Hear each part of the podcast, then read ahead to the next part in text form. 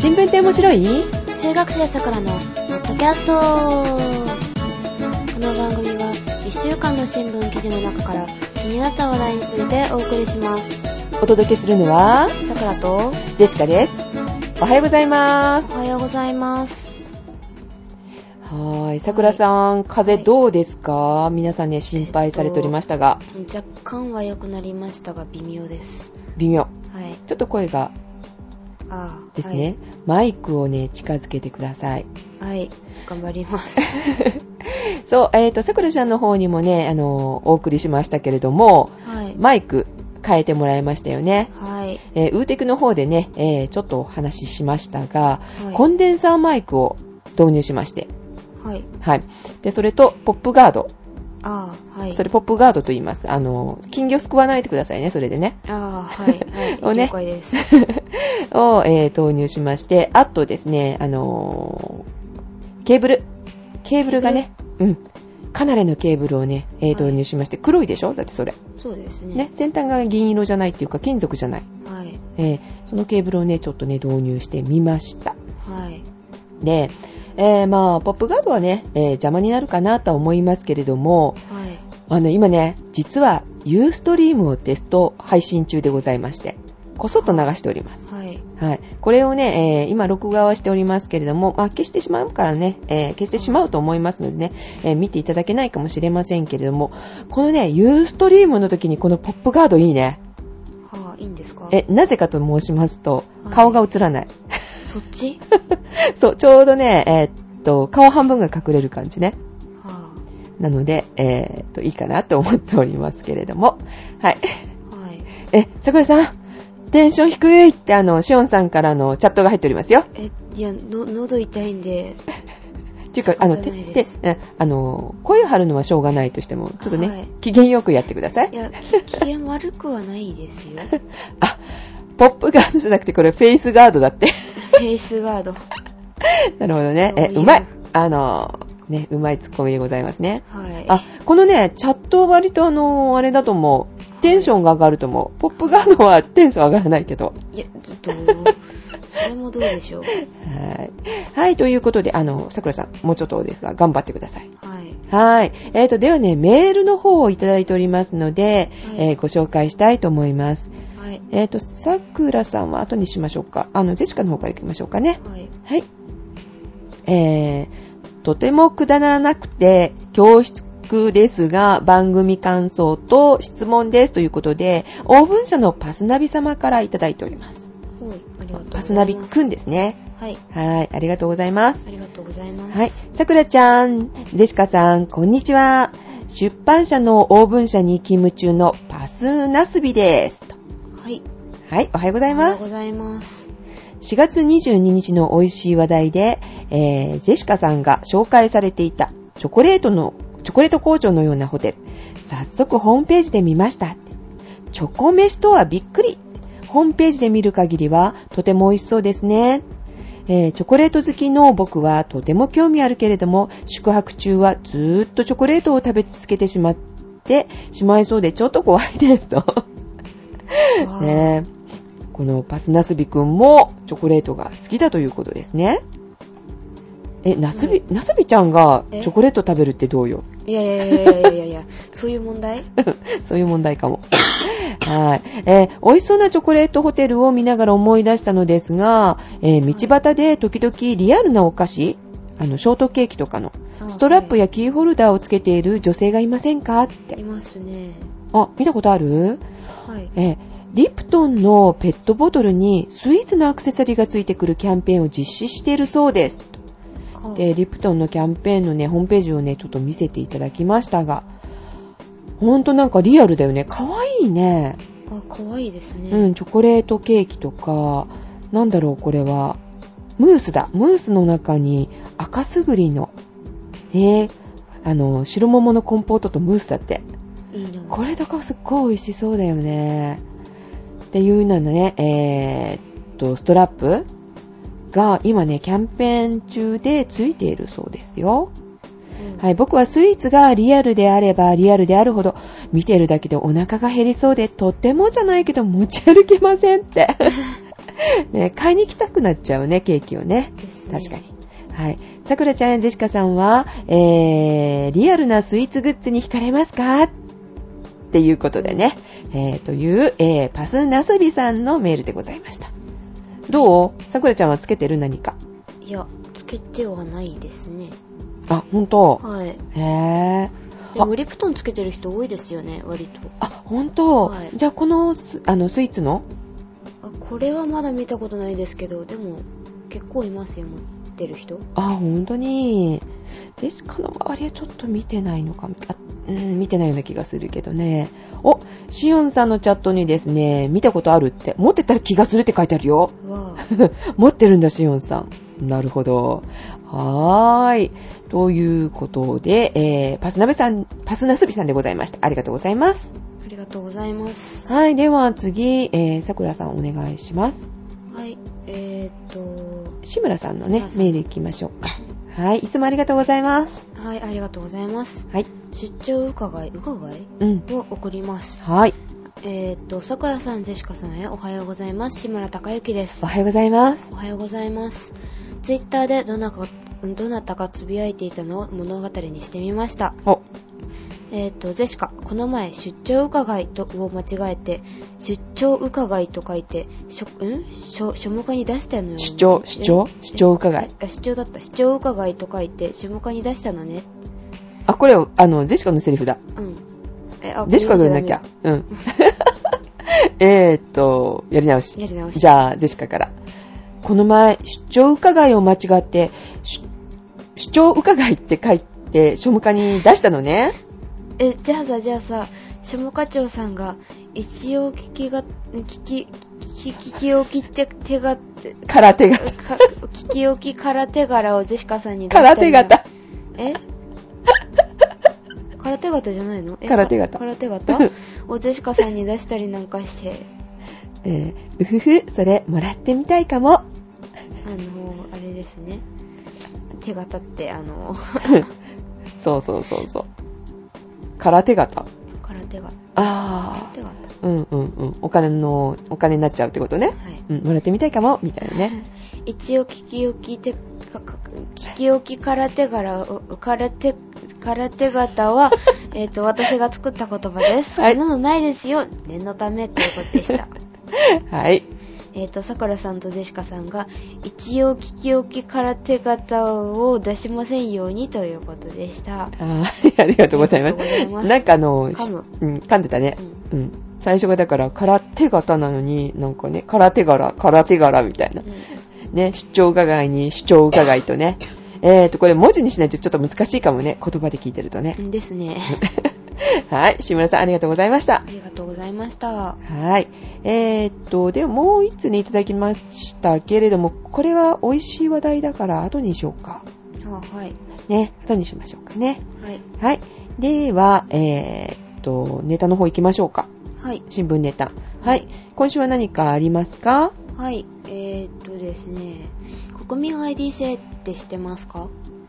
国民 ID 制。国民 ID? まあ、どっちでも。はい。えー、っとですね、あのー本格的な検討が始まったって言って最近ちょっと話題になってたんですが、うん。あ、前やったよやね。ね総番号制みたいな国民番号制。はいはいは。はい保証番号とか全部。ははいい、はいはいはい。あの社会保障と税のあの共通番号制度うん。の導入に向けてそのうん本格的な検討が始まったっていうことなんですが、ああ、そうなのね。あれもう半年ぐらい前だっけ？そうですね。ね、配信しましたよね。はい。はい。で、今まで番号制っていうのは何度も延期されてきたんですよね。うんえっと、一番最初が、あと、佐藤内閣。え、そんなに古いの？はい。佐藤内閣が、あの、検討を始めた時に、うん。その国民世論は圧倒的に、あの、反対意見が多かったんですうね。ーん。1974年に年金のオンライン化が決定された時があったっぽいんですけど、うん。それ、その時も、その年金や保険、健ん健康保険番号を、うん。えっ、と、まあ、と統一すればいいっていう意見があったんですが、まあはいこれも延期あさえ、まあ、実現されずにうん延期になりました。うーん。で、納税者番号の導入は、1980年の、あの、税制改正？うん。で、あの、グリーンカードって知ってますか？グリーンカード？はい。で、うんまあそういうのがあるんですけど、うんその導入が決まりました。うん。で、これも一旦法律で成立されたんですが、うん。あの、プライバシー侵害っていう理由で、あの、はいはい反対運動が、まあもともとあったんですが、うん。それが激化してしまい、うん。で、1985年うん。に最終的に廃止になったんですよ。おう。で、ずーっとだからなんか決まったり、決まったけど廃止されたり延期されたりっていうのがずーっとあったんですうーね。ん。お、大丈夫ですか？はい。えっ、と、重機ネット、うんまあ1999年に、あの、国民基本台帳法っていう、まあ、重機ネットですね。はい。それが改正されて、その重機ネットのあの設置が決まったんですが、うん。えっ、と、このなんか、えっ、と、納税番号うん。を、えっ、と、えっ、と、その番号を、うん。ん？納税番号に使用するのは禁止で、はい。えっ、と、2003年に成立したあの、個人保護、ん？個人情報保護法っていうはい。のはいであったじゃないですか。ありましたね。あれで個人データの利用がさらに制限されるようになってしまって、うんっていうことがあったんですね。うんうん、で、去年、あの、こあの民主党がマニフェストで、その税の社会保障、ん？税の社会保障共通番号、うんん？共通の番号制度の導入を掲げて、あの、政権交代したじゃないですか。はい。で、これでやっと延期ばっかりだったこの国民 ID 制が本格的に検討が始まったんですね。うーん。まあ民主党のおかげうんうんになるんですかね。はいはいで、えっ、と、まあこれはどうでもいい話なんですが、はい。はい。えっ、と、この国民 ID 制ってどんな利点があるか知ってますか？えーっと、まあ、統一されてるのだから、はい。えーっと、いろんなのがその一つの番号で済むってこと？ですね。うん。と、あとあの、あれだよね、重機ネットとか使えるんじゃないの、ああ、それもあるんですかね。うん多分。えっ、と、まあ利点としては、うんえっ、と、その社会保障制度はいの透明化と、あの、信頼度も向上させて、うん。あと、まあ、なんか、新たな政策展開を進めるのも同時に、うんあと、あの、行政、んえっ、と、電子行政推進ってうんいうのかな、うんうんうんと。か、あと、あの、あの、ICT って言って、ICT えー ICT、えっ、と、なんだったっけ？情報通信技術社会でいいのかな？うん。の基盤として期待されているんですね。うん、何何それ？えっと、なんかそういうのがあるっぽいんですけど、よくは知りません。ICT え社会、ー、 Information Communication Technology だって多。分そうだと思います。 Information。うん情報通信技術だった気がする。うーん。はい。確か。確か。はい。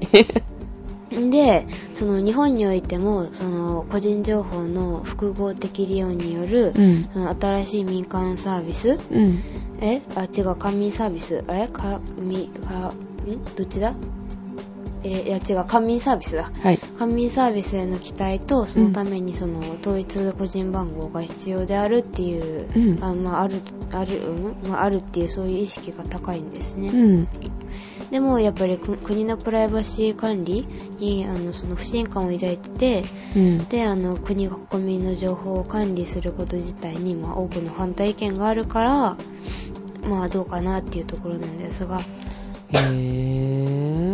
でも、どっちにしらしたってさ、はいね、台帳とか持ってるのは向こう側なんだから、まあそうですね。ねえだからあのえ。まあ、それが漏れたら困るけどね。ハッキングだったりとか、そうそうそうそうそうそういうそういった、まあ、データ漏洩が心配されてるんですね。うーんあと内部からの不正利用、あまあ紙だろうが一緒ですけど、うん、うん、うん。まあ危ないのは外部からハッキング、外部からのハッキングだったり。うん、うん、だからまあ国民 IT 制の実現のためには、その、えっ、と、統一個人コードの具体的な体系と、うんあとあの、情報セキュリティの透明化、うん。え情報セキュリティと透明化の高い、あの、管理体制うん。に対するその解決策が求められてきたりとか、うん。まあ、あとそのあの仕組み、えっ、と、まあ、しあの信頼性を回復じゃないけど、まあ、作るような、うん。そういう、まあ、政策的な仕組みっていうか、ん？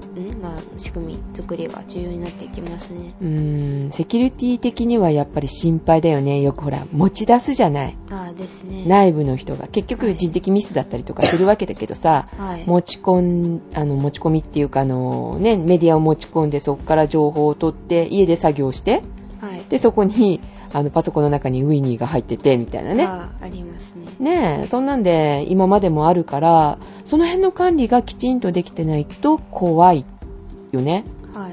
と、あと、あの、さっき、あの、さくらちゃん言ったじゃない？もう一つ。えっ、と、統一？コードの統一？はい。うん。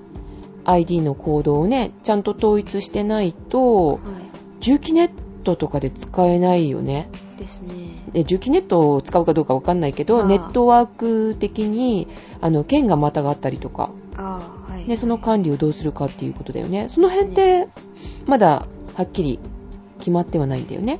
いや、多分決まってないはずです。ね調べても出てこなかったんで。うん、うん、はい。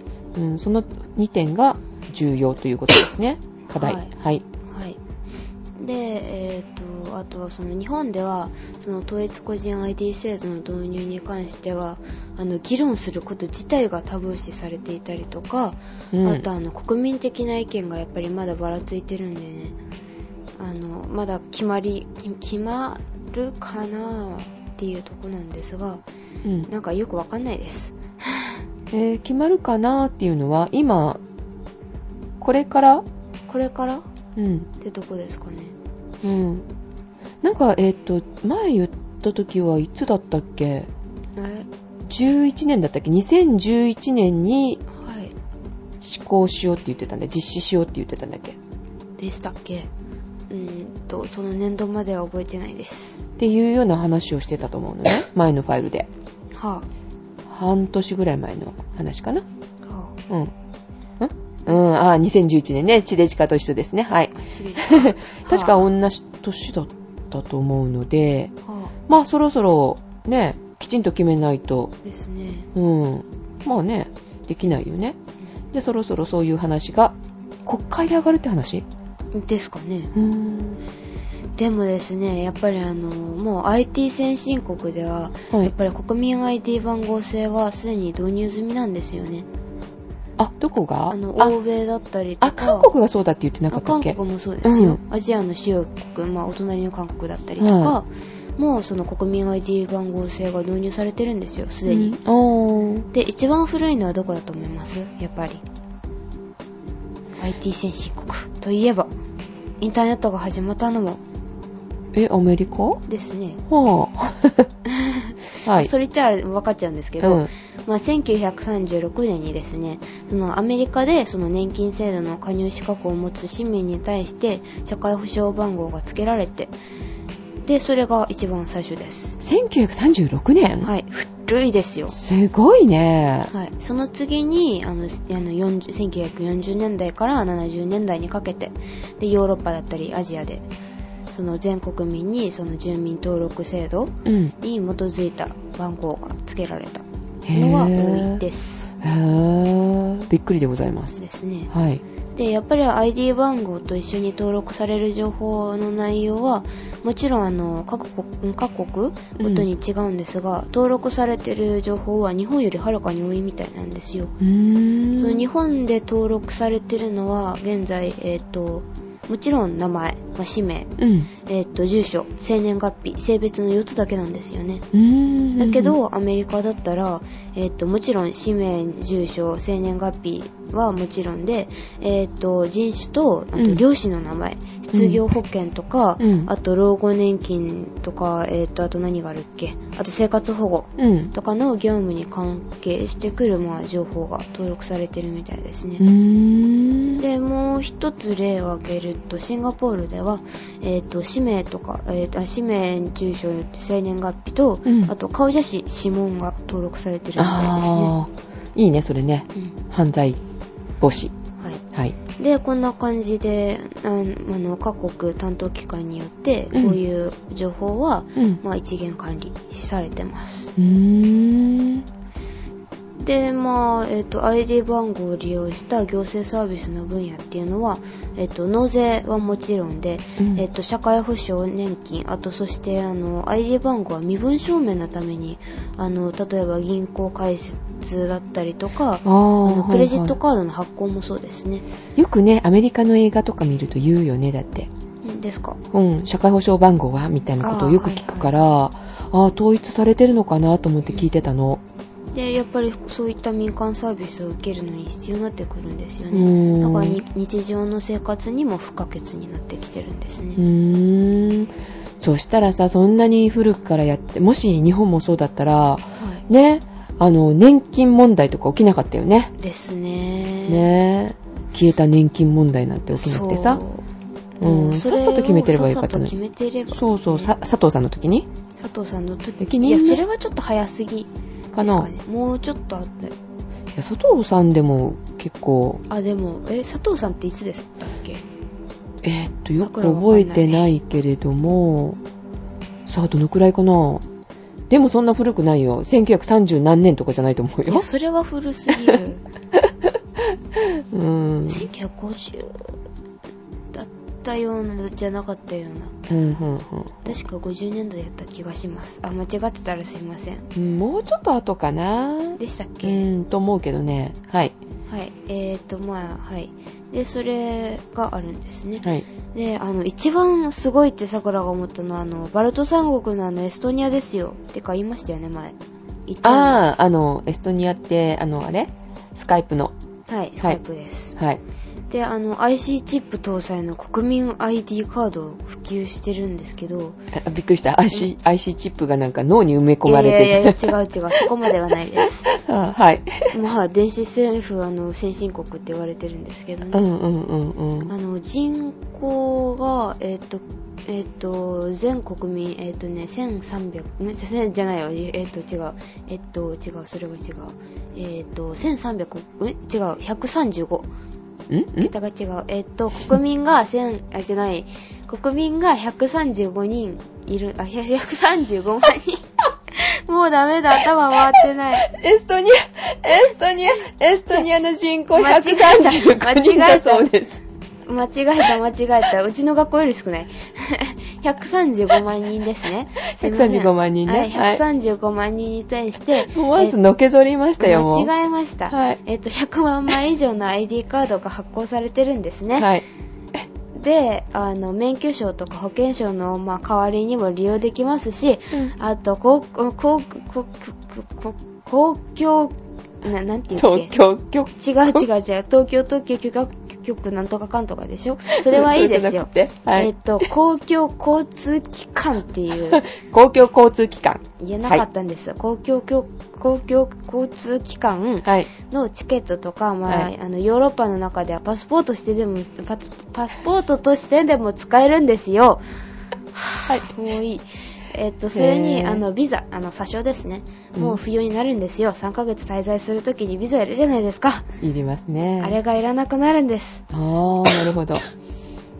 で、世界で初めて、あの、うん国家レベルのインターネット電子投票を実現させたりとか、うんあの、IT 分野で注目を浴びてるんですね。スカイプとかスカイプとかスカイプ、スカイプ、スカイプとかもですよ。スカイプすら噛んだよ。どうしよ はい。う。はい。で、まあ、このカードは、あの、法律で持ってって、まあ、義務化されてるわけじゃないので、はい。まあ、罰則はないんですが、強まあ、罰則ないし、強制でもないんですけど、はい。まあ、ここまで普及したのは免許証だったり保険証とか、まあ、そういう交通、交通、交通、交公共交通機関のあのプリペイドチケットとしても使えるので、まあ、便利だからでしょうねゆっ。くりですよ。ゆっくりですよ。焦りまくってます。テンパってます。てかテンションおかしいです。まあね、あのー今ね、お聞き苦しいのですけども、ね、えー、風邪でね、ちょっと喉もやられてますしね、脳もやられてます。すいません。い。ね、脳湧いてます。ごめんなさい。湧いてますね。はい。はい。えー、っと、で、あの、学生だったら、これいいなと思ったんですけど、うん。あの、学校のあの、受験願書とか提出できちゃうんですよ。あー、その番号インターネでットでポチッとなんて。あーポチッとな、古い。ポチッとなと。へえ、そうなの便ね。利ですよね。まあまあいろんなことで便利でしょうね。一つにあの統一されていれば。それこそほら、言ってたじゃない？はい。あの、電子カルテ。あーはいはい。あれだっはいてその番号さえ言えばみたいなね。ですね紐付けしてもらったらいいだけの話だものね。はい。うん、悪いことしようとする人たちは、それが怖いだけで、あね、普通に生活してる人はね、ーうん便利だと思っちゃうんだけど、ですね。ね、どうなんでしょう？私はちょっと不安ですよ。なくしたりとか。そういうね。な何をなくすんですか？え、その、番号を？え、IC チップのその搭載されてる IC 国民 ID カードをななくすっていう。ああ、でもそれにさ、あの、はい暗証番号を言わないとダメとかっていうのも、ね、組み合わせればいいだけでしょ？それをなくしたらもう全部なくしちゃうみたいなね、うんことでは困るからね。はい。だってお金もそこから銀行を開設してとかできるんだったらさ、うんそれセキュリティ的になんかしとかないとね。はい。まあ、指紋でこう認証するとか。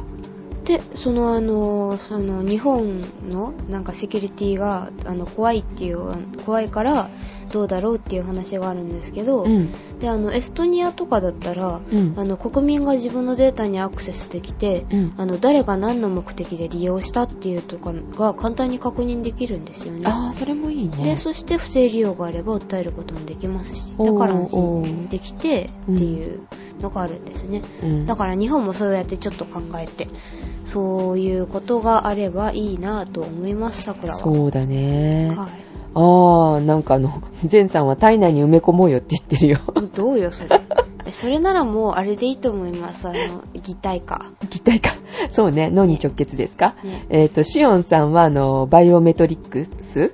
えっ、と、指紋とか、えっ、と、何、交際っていうの？目、目でしょ？あはい網膜じゃなくって、網膜っていいのかな、はいはいうん、静脈とかって。あ静脈とかありますね。うん、それも合わせてね、こう、はい。セキュリティ的に守られればいいんじゃないかな。っはい。ていうようなね、うんえっ、と、チャットで今ね、送ってもらってますが。はい。これいいね、ユースとね。は 面白いじゃん。あーこのち足りない知恵をこうね、貸してもらえると。あ。ああ、はい。で、桜がまとめたのはこれが限界でした。ああ、はい。はい。へー、シオンさんのところは静脈症、えー認証だって、会社に入るとき。えあの、どこの大企業ですかっていう。うんねうん、びっくりねです。静脈通らないとトイレに行けない。えー、ええいやいや。あ、そうなの？その認証を受けないとトイレにも行けないの？わうわお。いや、トトイトイレぐらいは行こうよ、普通に。あ、でもほら、あの、部屋に出入りするときにそれがいるから。ああ、そっか。うん。一回、一回出たらね。ですね。うん。静脈なくしたら大変だね。いや、なくしませんよ。どうやってなくすんですか？えー、なるほどね。なんか、あの、英語思い出しちゃったよ。えーあの、目だったらほら、目目をこう取られちゃったりとかさ。ああ、ありますね。うん。そういう映画があったじゃない？はい。でも交際なら死んでたらできるんじゃないですか？できるんですかね？あー、交際だったらダメなのかな？え静脈も確か、でも動いてないと。うん。目だとだから怖いんだよね。うん。指紋とかね。うん。指紋だったらだって親指切っちゃえばいい話。うわ、怖っ。あ、人差し指か。何をブラックなこと言ってるんでしょう。はい。朝から、朝から爽やかな夜だし。あ、いや、そう、そうか、朝だ。朝です。まあ、聞いてる人にもよりますでしょうけどね。はいえーっと、さくらちゃん的には、あった方がいいね。あった方がいいですね。ジェシカ的にも、あここでは本当なら反対意見をね、何か言わないといけないんでしょうけれども、ジェシカも素直にこう、あった方がいいなってずっと思ってたので、は反対意見がちょっと出ないな。困ったな。何が怖いだろう。まあ、セキュリティが一番怖いね。ですね。奪われたらということね。うん。なりすまし。うん。うん。まあ、それさえこのクリアしてくれたら、はい。OK なのかなと思いますけれどもね。はい。犯罪も減りそうだよね。あ、ですね。うん。犯罪といえば、今日、はい。早速、あれでしたね。はい。あのー、あれあれ。この間やったやつ。あれあれ？オレオレ？え、違う違う、俺、俺しかじゃなくてさ。この間やったじゃない、さくらちゃんが。ど、どう？え？え、あのー、あれ、あのー、軽くならないっていうやつ。あのー、ちなかった、えっ、と、え？えっ、と、犯罪のほら、あー、はいはいはいはいはいはい。時効ですね。それです。な、な、軽くならないで分かった桜を褒めてください。いや、だって先週の話だから。あ、捨てさくらちゃん。んがやったやつだから。はい。あれが早速適用されるみたいね。はいされましたね。20されましたってかってされますね。うん。ちょうどあの、時効に来るのかな？うんえっと、どこだったっけ？岡山だったっけ？はいあの、夫婦が殺されて、く首ちょんぱだった。首チョンパって、チョンパって？うん。チョンパって初めて聞いた。違う、えー首もね取られちゃってってはい。いう悲惨な事件があったじゃないですか。はい。あれ犯人がまだ見つかってないでしょ？ですね。うん。それがちょうど実行が来るのかな？多分あ今日？28日？わなので適用しましょうと。緊急の、ね、異例だよねっていう話でね上がっておりましたけれども、うん早速なりましたねお。はい。はーいはいということではい。はいえっ、と、以上です、ね。はい。はい。はい。はい。えーと、では、最後に、うん面白いネタの、面白いネタですか？はい、美味しいネタもらっていますよね、どうぞ。あはい。えっ、と、新聞って面白い美味しいネタ当てということで来ております。はい。タコラさん、ジェシカさん、おはようございます。なしたべです。おはようございおはます。ようございます。もうすぐゴールデンウィークですが、お二人はお出かけの予定がありますか？うん。私は4月30日から2泊3日で香川県高松に旅行してきます。おー。うどんチルチュ楽ししみです。では、美味しいものを紹介し、うん美味しいものの紹介です。はい。1、ツイッターで知り合った、えーっと、竹内さた、ん。竹幸さん？はい。の和菓子店、三原屋でもらった和菓子。はい。えーっと、塩羊羹。えおー。ーっと、塩羊羹といっても塩の味は感じられませんが、色、お和白っぽく甘さも後に残らないで、スーッと食べることができ美味しかったです。はい。えっ、と、どら焼き。えっ、と、生地はふっくら中にはあんこがしっかり入っていて安心して美味しく食べられました。おー。えっ、と、かしわ餅、わらび餅。えっ、と、えっ、と、ご購入したお菓子で、えっ、と、かしわ餅とわらび餅はすぐに食べてしまったので残念ながら画像がありませんが、特にわらび餅はあんの、んあんのの中にあんこが入って、あ、餅の中だった。餅の中にあんこが入っていて、見た目も、えっ、と、変わっていてとても美味しかったです。えっ、と、はい七味あられ、くず湯。これも購入したお菓子で、えっ、と、これはまだ食べていません。はいくず湯は、うんくず湯は、えっ、と、もなかの中に入っていて、うんお湯で溶かして食べるそうですと。うーんで、えっ、と、新宿伊勢丹のフランス店で、えっ、と、購入した洋菓子、うんプチミルフィーユ。うんえっ、と、生地がサクサク、カスタードクリームはしつこくなく、1個が小さかったので食べやすく美味しかったです。えっと、ミルフィーユを食べるときにはよくあるこ生地がこぼれるという心配はなかったです。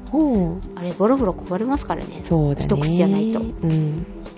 えっ、と、さくらんぼ味のマシュマロ。えっ、と、キイチゴ味、チョコ味、ホワイトチョコ味となるなある中で、さくらんぼ味を選びましたと。かすかにさくらんぼの風味が。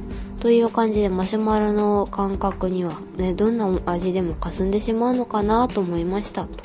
うん。えっ、と、黒ごまラスク。ひと一口サイズのラスクで食べた感じが東ハトのセハハーベストセサミに似ていて、えっ、と、ごまの風味がほんのり口の中に広がり、甘さも控えめで美味しかったですあ。美味しそう。いいなうぁ。ん。えっ、と、高松旅行で気になった美味しいものがあったら購入して報告します。はい。えっ、と、願わくば高松のせ、高松ではせ、ん？